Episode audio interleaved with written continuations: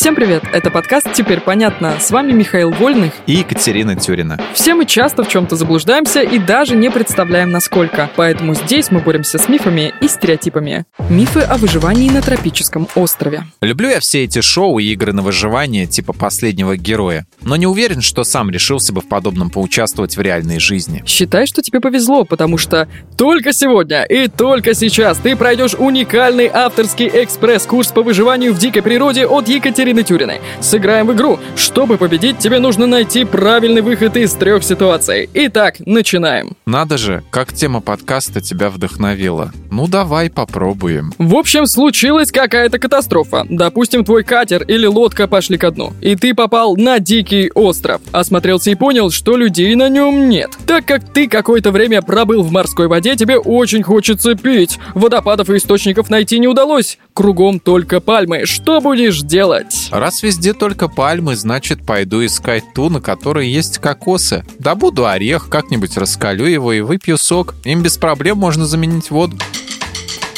Нет, это миф. Кокос не заменит воду. Это стереотип, навязанный фильмами и мультиками. Кокосовая вода обладает мочегонным действием. К тому же, если пить ее в чересчур больших количествах, она вызывает диарею, а это, в свою очередь, ведет к обезвоживанию. А еще есть некоторый риск заработать переизбыток калия в крови и острую почечную недостаточность. В общем, в небольших дозах кокосовое молоко очень даже ок, но заменить им питьевую воду нельзя. Понял, но в целом уровень пройден. Давай дальше. А дальше тебе нужно найти пропитание питания. Предположим, ты добыл дичь, какое-то мясо или рыбу, но вот развести костер пока никак не получается. Станешь ли ты есть мясо сырым? Вряд ли в такой ситуации я буду думать о том, какую степень прожарки мне хочется сейчас. Рейер или медиум рейер. Так что, наверное, да, съем ужин сырым. И это ошибка. Есть сырое мясо, даже если ты очень голоден, значит рисковать заработать серьезные проблемы со здоровьем. В мясе могут содержаться различные болезнетворные бактерии и паразиты. Например, трихинеллы, крошечные черви, которые часто часто обитают внутри диких животных, чаще всего в свиньях. Они поражают мускулатуру и внутренние органы животного и вполне могут тебя убить. Ладно, я понял, без костра не обойтись. Любую дичь или рыбу, которую ты добыл, нужно обжаривать длительное время. Да так, чтобы их внутренняя температура была как минимум 70 градусов по Цельсию. Извини, а у меня есть термометр в кармане?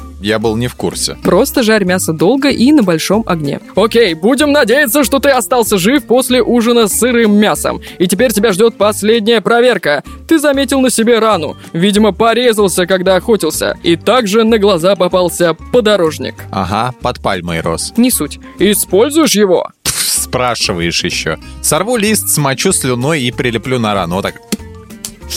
Считай, что исцеление свершилось. Мне жаль тебя расстраивать, но нет. В смысле нет? Катя, это же подорожник. Это растение действительно полезная штука. Исследования подтверждают, что оно содержит вещества, которые уменьшают боль и увеличивают скорость восстановления ран.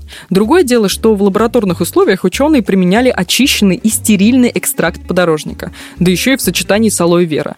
А если ты прилепишь на рану листик, смоченный собственной слюной, то скорее занесешь туда вредные вещества и микробы с его поверхности, а не лечебные компоненты. Знаешь ли, на острове мне лаборатория не светит. Хотя, если вспомним сериал Lost... В полевых условиях тоже можно выкрутиться. Сперва подорожник нужно тщательно промыть, затем порезать или раздавить, чтобы он дал сок. И только потом прикрепить к ране и зафиксировать. И, само собой, делать это надо только тогда, когда под рукой нет более эффективных средств для обработки порезов или ссадин. И так как их, конечно же, нет, будем считать, что я победил. Какой приз за это? Твоя награда — это твоя жизнь! А, а, а, ну да, чего еще можно было ждать?